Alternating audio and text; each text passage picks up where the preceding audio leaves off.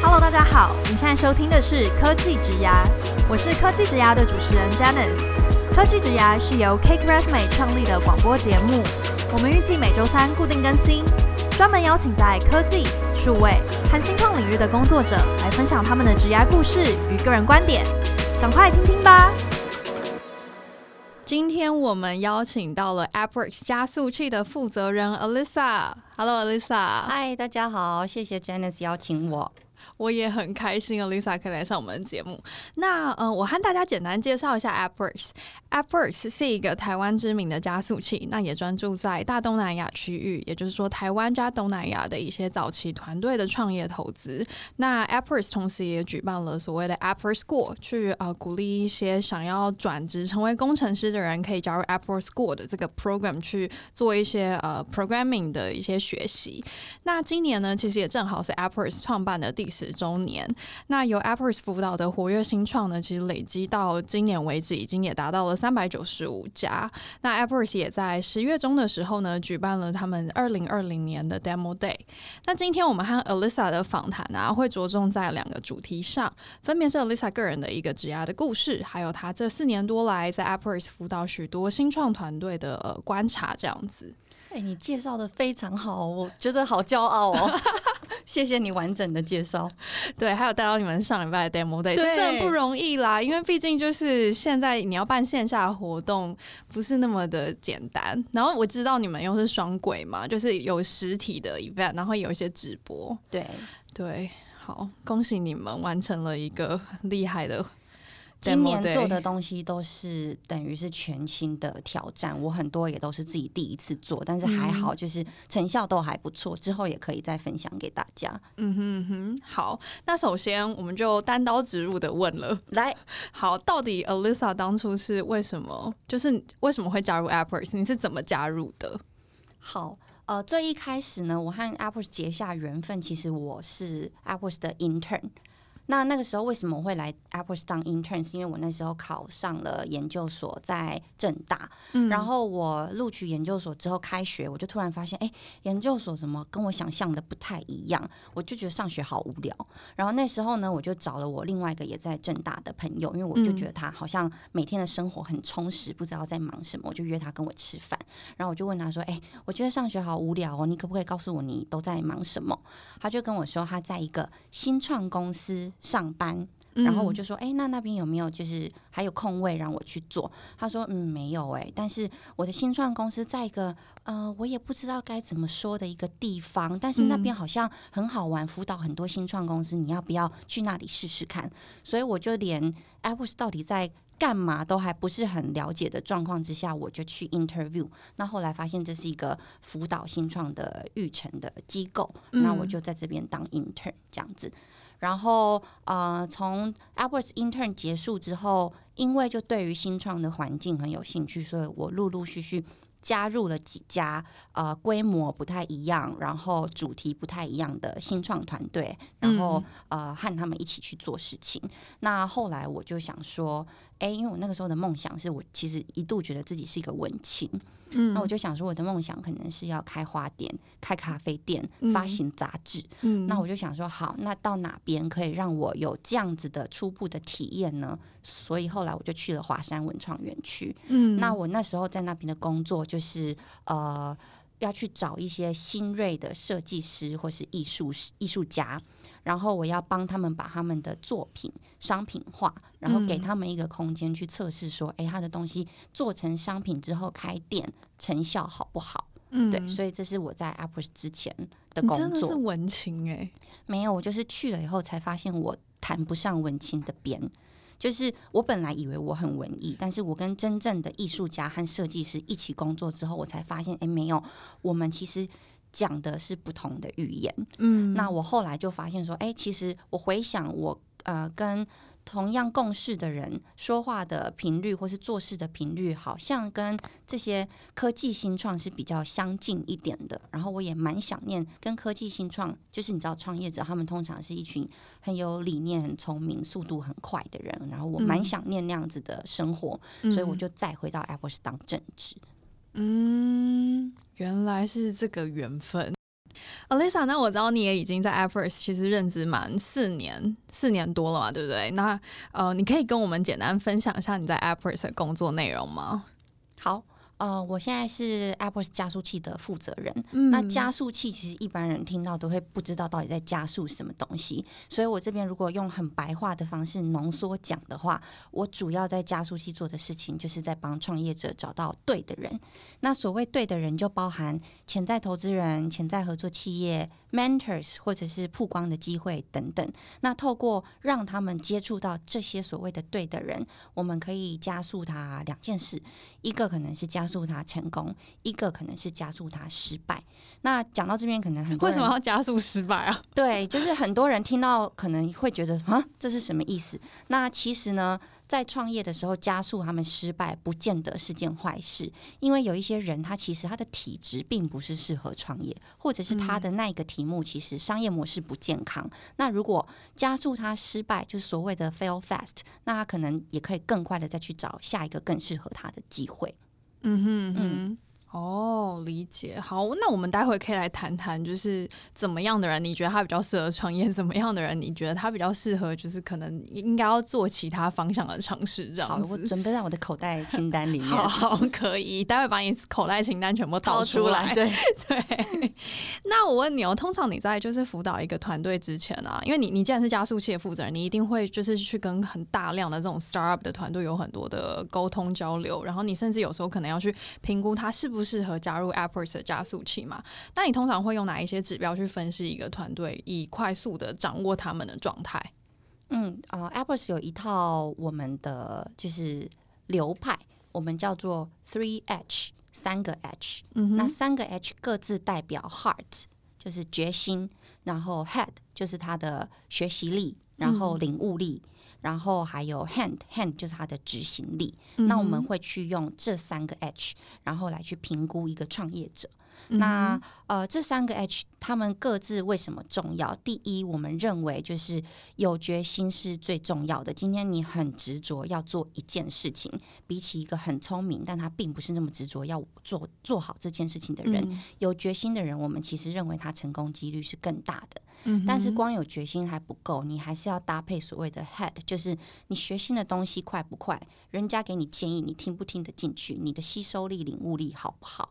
那第三个就是 hand， 相较 heart 跟 head，hand 可能相较之下排序在比较后面，但是也很重要。所谓的执行力，就是我们常会遇到不同的创业者，今天有一个人他跟你说我有一个 idea 我要把它做出来，2个月做出来，另外一个人跟你说我有一个 idea， 可是到了1年之后他可能都还在去那边雕琢他的 idea， 那这时候执行力就可以看出他们的差别。所以就是不管你是要很快速的去辨别一个 startup适不适合加入我们的加速器，或是适不适合被投资，可以用这三个 3H。 那如果你今天要更深入去了解这个 startup founder 的话，这三个 3H 也是一个很好去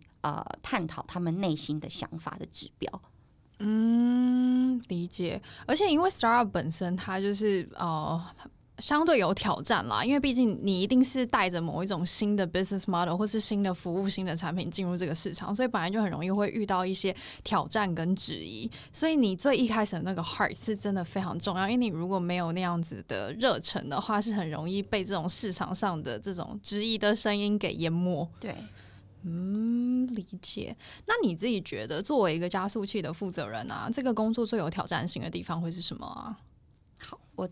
大概整理了3个。第一个就是因为我们是做新创公司、科技新创公司的加速器，那所以你会一直遇到新的科技，所以必须要一直充实自己，保持自己在最前端。比如说好了，在我这4年内突然爆出来的新的应用，比如说 AI， 比如说 Blockchain 区块链，这些东西我们都是要让自己赶快去学，然后才能听懂创业者他们在做什么，然后以及为什么这个科技可能会影响到未来的世界。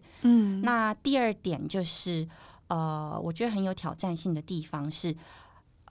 面对创业者是一个很以人为本的事情，像我刚刚讲的，我们要评估他的 Heart、Head 跟 Hand， 那我们要去跟他互动。其实同时你要很运用自己的直觉，但是你又要避免自己的偏见，所以在这个地方就是那个拿捏要蛮小心的。然后第三点就是比较我个人一点，因为我自己虽然有曾经加入很早期的新创，然后和他们一起打拼的过程，但是我毕竟不是一个创业者，所以我一直蛮要求自己说，既然我自己不是创业者出身，我不应该在创业者的比如说商业模式或是他们的计划里面去手伸很深的下指导棋。我的角色比较像是我要花很多心思去了解创业者他们的产业、他们的进度、他们的心理状态，然后去提供他们比较适合的建议，或者是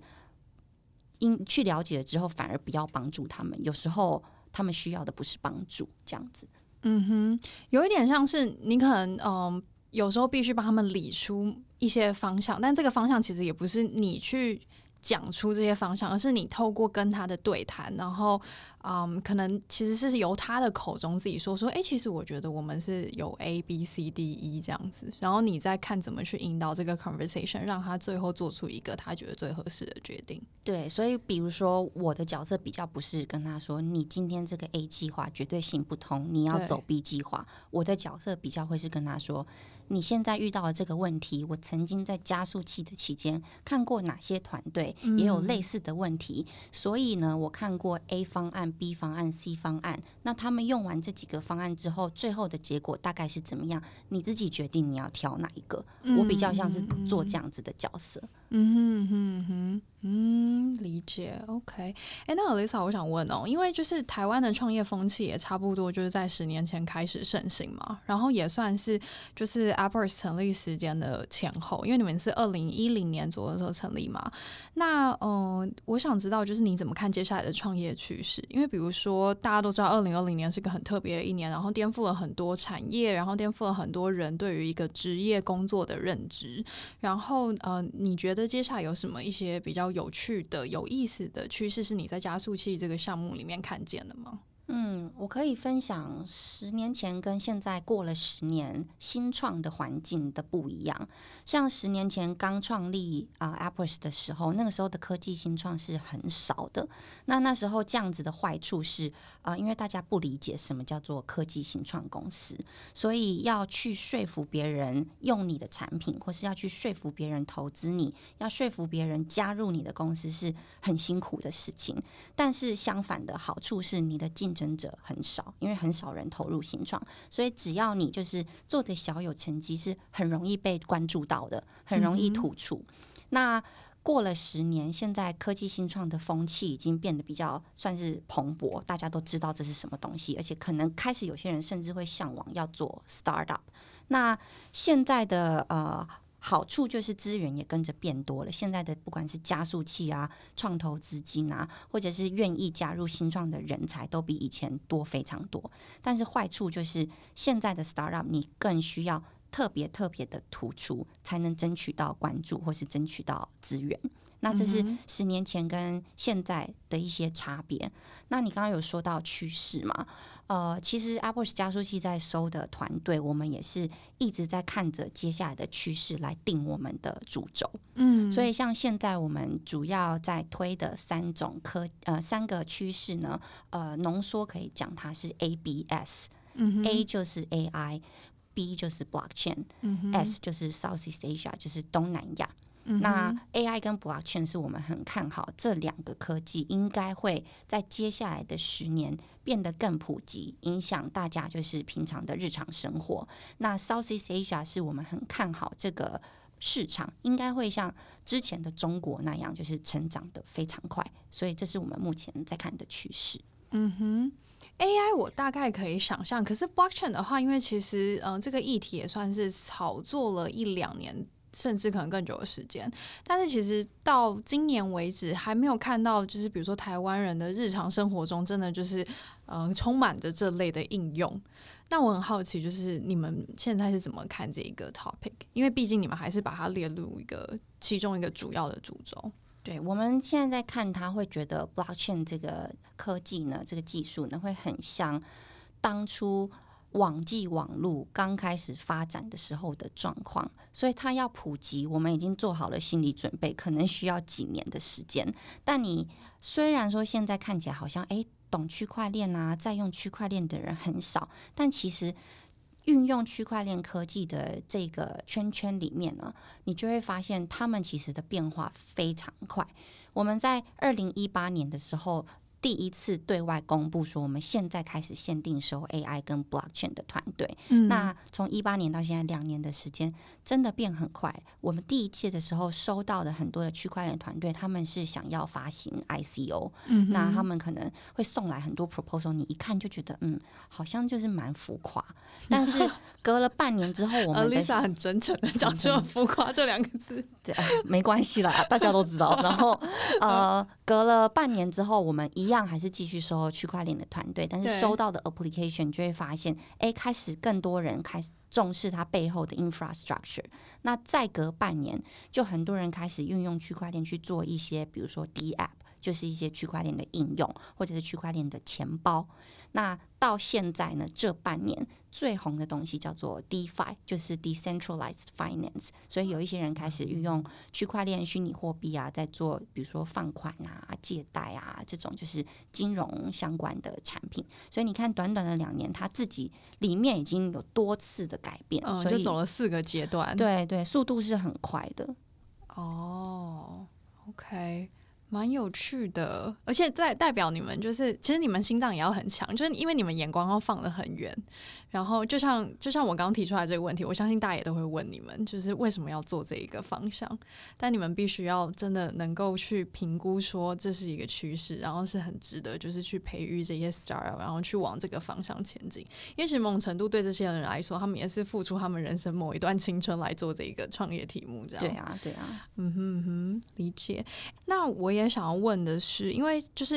就像刚刚提到的 startup 的团队数现在变多，所以相应的它产生的工作机会也变多。然后你也知道，大家很容易会就是想要评估说，我到底应该要进大公司还是要进小公司？然后我到底该不该加入 startup 这样子？那以你的角度来看，你觉得怎么样的人才他是适合加入一个 startup？ 然后他应该要从哪一些层面去判断这个 startup 是不是一个他应该要加入的团队，是一个够健康，甚至他有机会走得比较长远的一个 startup。先说什么样的人才适合加入 startup？ 我觉得学习力很强，然后应变能力够好，这是一般 startup 的founder 都会蛮重视的地方，因为你也知道 startup 从0开始，然后慢慢从小到茁壮，他们其实一路上也是一直在学习。那今天人才如果他的学习力够好，反应力够快的话，才能跟着适应这么快而且变数这么多的步调。那对于人才来说，到底要怎么去选？就是 startup 你可能查他的资讯都不是很多啊，对啊，然后就是要加入，可能都还要说服爸爸妈妈说为什么我要去一个就是没有听过的小公司。有时候你甚至可能要说服男女朋友，说服老婆，对，就是老公之类的，就是他们可能会比较不放心，觉得说你为什么要去这个好像很有风险的地方？那你要怎么选？我觉得可以有3个方向，第一个就是老板是谁。然后第2个就是这个 startup 它在做的相关产业，或是它在解决的议题是什么，是不是真的符合你在意或是你有兴趣的方向。然后第3个就是你在这个 startup 里面的角色是什么，或者是你看得到你的 career path 往上涨的话，你可能可以做到什么样的地方，这3点。但是这3点里面呢，如果我要去把它们分轻重缓急的话，我会觉得最重要的是老板是谁，因为老板是谁其实关系到比如说你今天加入一个这么小的 startup， 你对于它未来会长成什么样子你都不确定，但是你看这个老板他身上有没有什么你特别欣赏的特质，或者是你是不是觉得目前的你可以持续从他身上学习到东西，然后让你自己变得更好。如果你看得到这些特质的话，那你加入他等于是就算最后这个 startup 失败了，你还是在这个阶段你有成长到，那所以我觉得这是最重要的地方。而且某种程度如果老板具备某一些特质，你就可以预期当他在遇到一些比较艰难的状态下的时候，他可能会有怎么样的决策方向，然后如果你是认同他的那些特质，那他的特质就会帮助他在做决策的时候也是走一个你比较认同的方向这样子。对啊，比如说举例来说我的老板 Jamie 林之成好了，对，我觉得我蛮欣赏他的地方，第一个是他的学习力很好，而且他一直每天大量在接收新的知识，他不是让自己就是虽然他可能是老板本来就比我厉害，但他不会让自己停在那边而已，我在成长的同时他还在持续的成长，所以我一直觉得从他身上我还是有学到东西。那第二点就是我觉得 Jamie 他是一个很大方的人，就是他可能会收到很多的邀约，拿到很多的机会，但他不会把这种就是比如说目光或是焦点或是机会全部揽在他自己的身上，就他很愿意把这些机会分给大家，比如说我，那所以我也会在比如说可能进公司还算是年轻的时候，我就开始有一些去对外发表演说，或者是有一些蛮珍贵的机会，那这些也都是帮助我成长得更快。那这是我的举例，所以大家在选自己就是加入新创的时候，一定都会比如说有一关是要跟老板 interview， 或者是你可以上网去查，我觉得这个地方你可以多打听看看，然后试着多去了解你要跟随的或是你要和他一起努力的是什么样的人。那你刚刚提到就是因为你说老板的特质算是你如果要区分轻重缓急优先顺序的话，就是老板的特质，老板是谁，这是最重要的。那你刚刚有提到第三个啊，其实我觉得第三个也蛮有意思，就是你要怎么去评估说自己在一个 startup 里面你可能可以发展的模样。可是我觉得就是毕竟一个 startup 有时候你都不确定这个公司会怎么发展，那你要怎么去想象自己在这个 startup 可能会长到什么状态啊？对，所以我觉得这个东西也是要有多重的指标一起纳入去评估。比如说我现在随便乱讲，假设我加入这一个 startup， 我还是可能一个很初阶的员工，我可能要考虑进去的就是这个 startup 在做的议题，我可能想要在这边磨练多久，或者是我在这个 startup 做的事情，我愿意做这个初阶的事情做多久来累积我个人的点数。那我可能自己有一个目标是2年过后我就一定要升管理层，那我觉得这一家公司有没有办法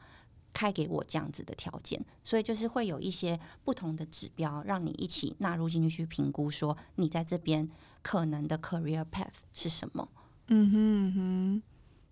这蛮有意思的。就比如说假设有一个人他本身是对 fintech 本来就很有兴趣，所以至少他现在加入 fintech 的 startup 是比较合理的。如果他这个 startup 没有办法真的成功的运行下去的话，至少他在这边还是会有一些相应的经验，是有助于他加入一些比较大型的金融机构公司这样子。对，理解。那最后问一件事，因为就是我知道你在你的 medium里面，就是你在关于你的这个栏位下就是你有特别提到说你是 advocate for female power and mental health awareness， 那可不可以请你跟我们分享一下你会特别的去点名这两个议题的原因？可以先从 female power， 那这是我在加速器做这4年多来自己的一个发现，因为我其实一直会去看我们加速器的数据。对，那10年来我的观察是，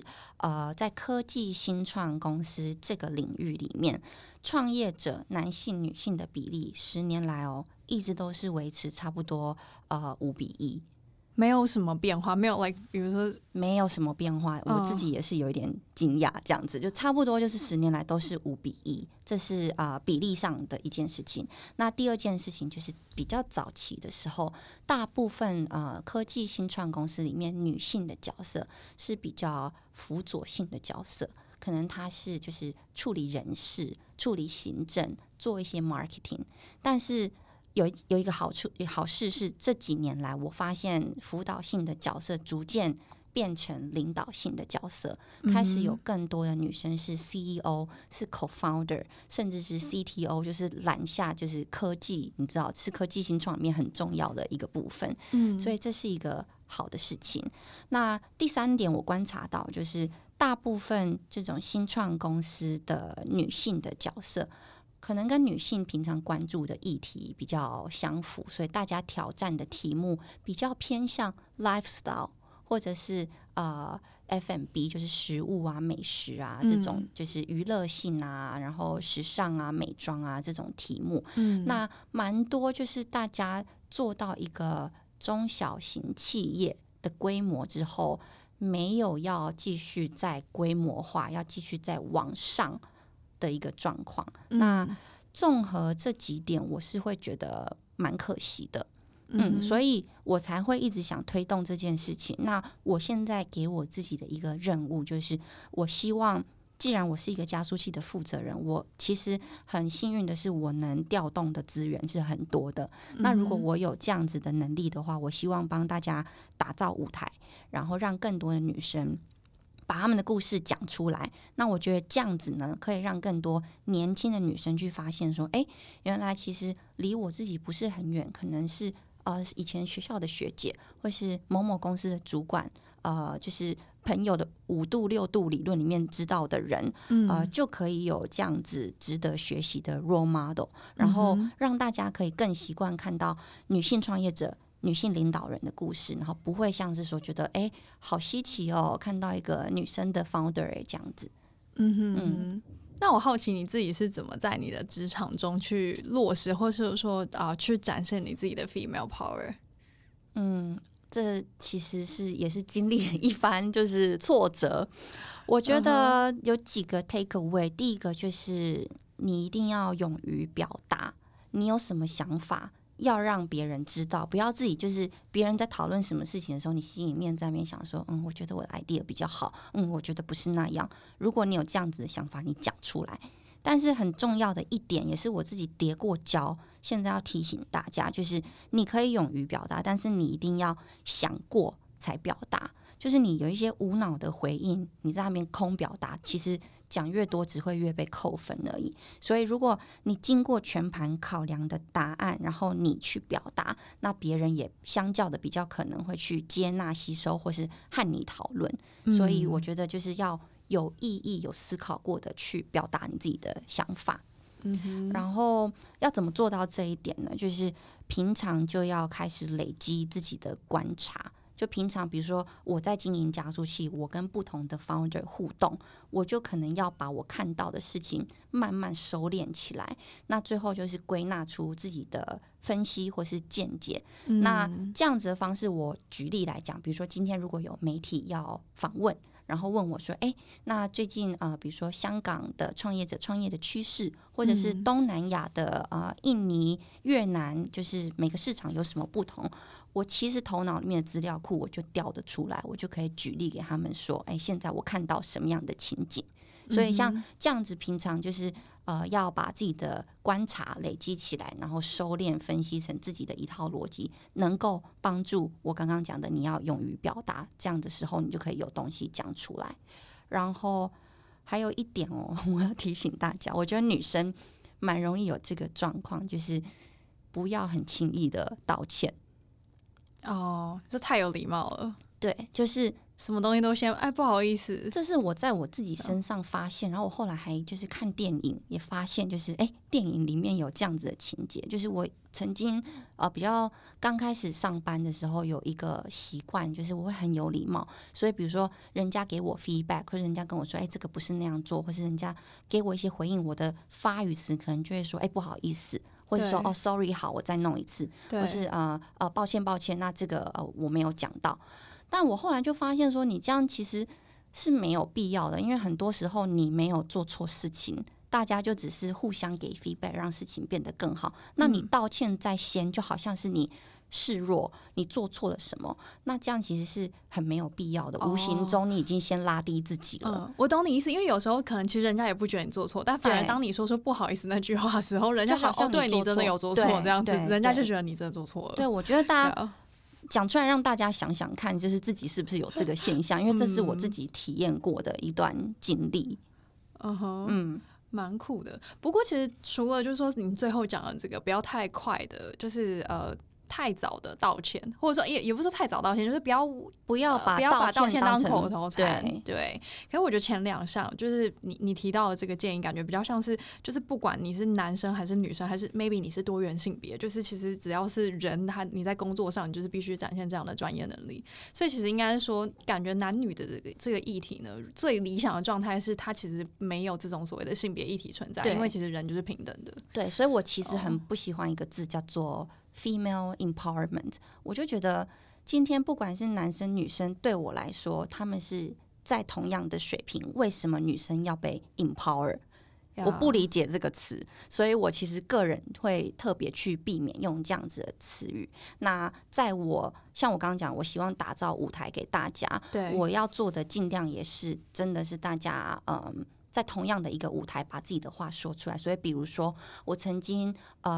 以前在 AppWorks， 我刚开始做给女生的活动的时候，我可能会办限定女性观众，我请女性创业家来讲他们的故事。那我后来就觉得，我为什么要这样子做呢？女性创业家她只是女性而已，她还是在创业，她有她的专业。所以我后来就做了一场，就是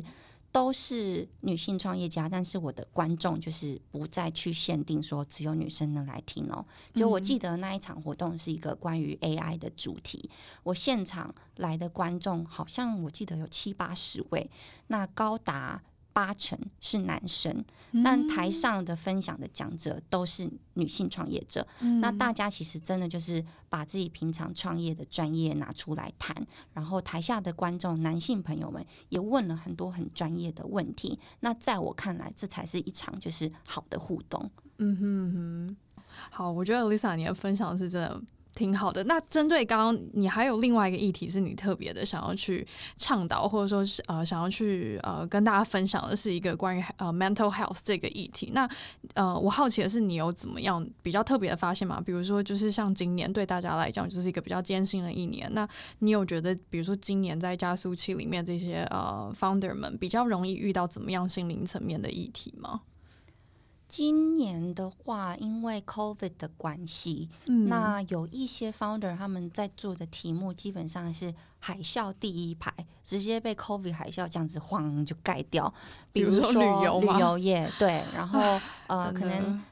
刚开始的时候餐饮业可能也比较辛苦，诸如此类的。但是其实这只是部分而已，他们当然会特别的难熬，因为可能业绩直接就是挂零这样子的状态，逼得他们不得不去找别的机会。但是我必须说 overall 对所有的 founder 来说，他们的心理真的是蛮多很难跟别人说的一些苦涩，或者是一些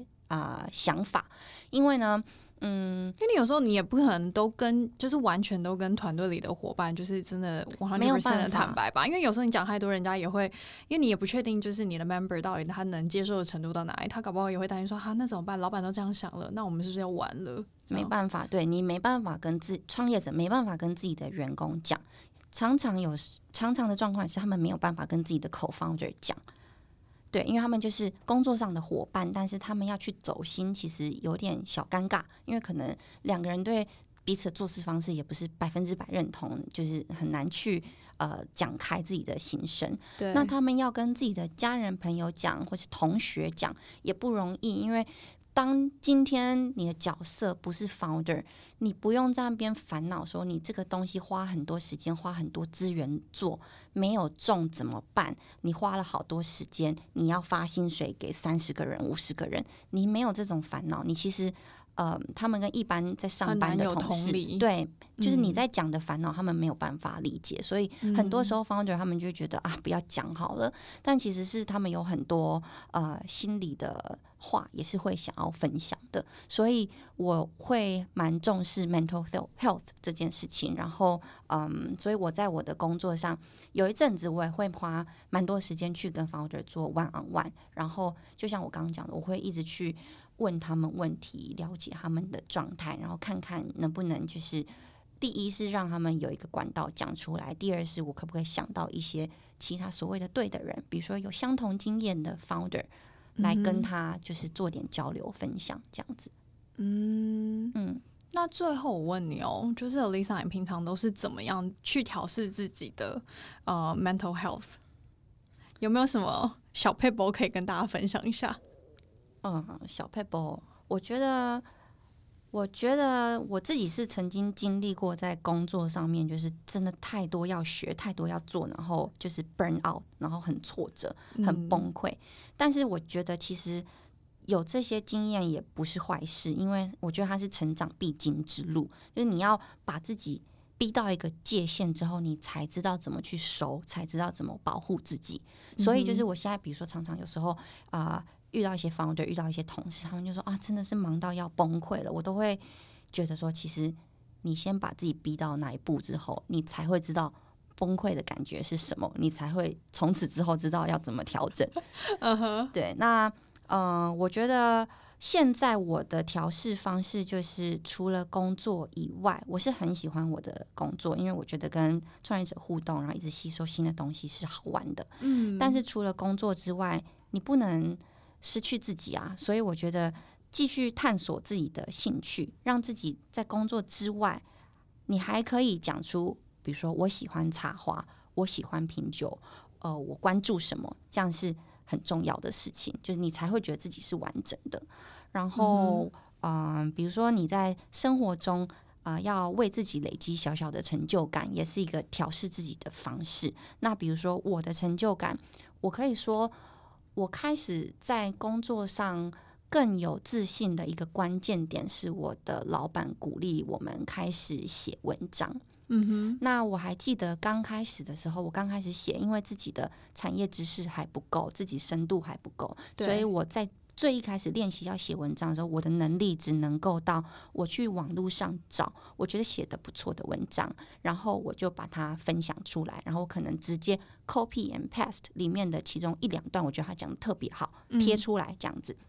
那这样子过了一阵子之后，我开始是可以选一篇文章，然后我不用 copy and paste， 我 summarize 里面我觉得他在讲什么，为什么我觉得很好，然后一路到后来我其实不用再去找文章了，我是有办法把我自己在平常工作上面跟 founder 的互动跟观察和我的经验，我自己可以写出一篇会被媒体转发去用的文章，然后甚至很多时候我把我的文章贴出来之后，我会收到蛮多 founder 的私讯，他们会跟我说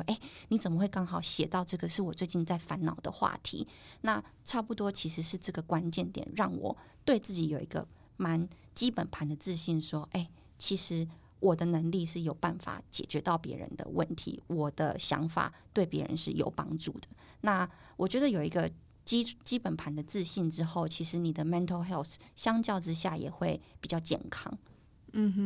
其实你就是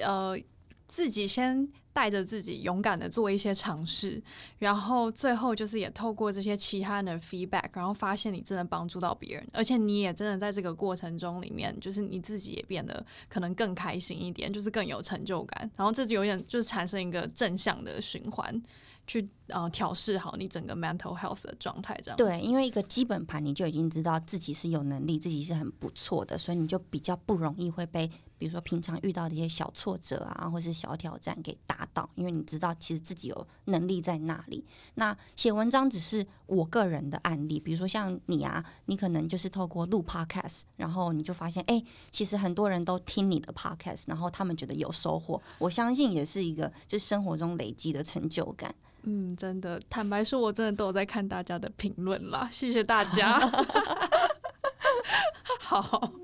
好，那我们今天的访谈就到这边。然后如果大家对于 Alyssa 的，比如说她刚刚有提出来一些不管是对 startup 的洞见啦，或者说对于职场上你应该要怎么去表现自己啊，就是其实大家都可以去在 medium 上面关注 Alyssa 的文章。那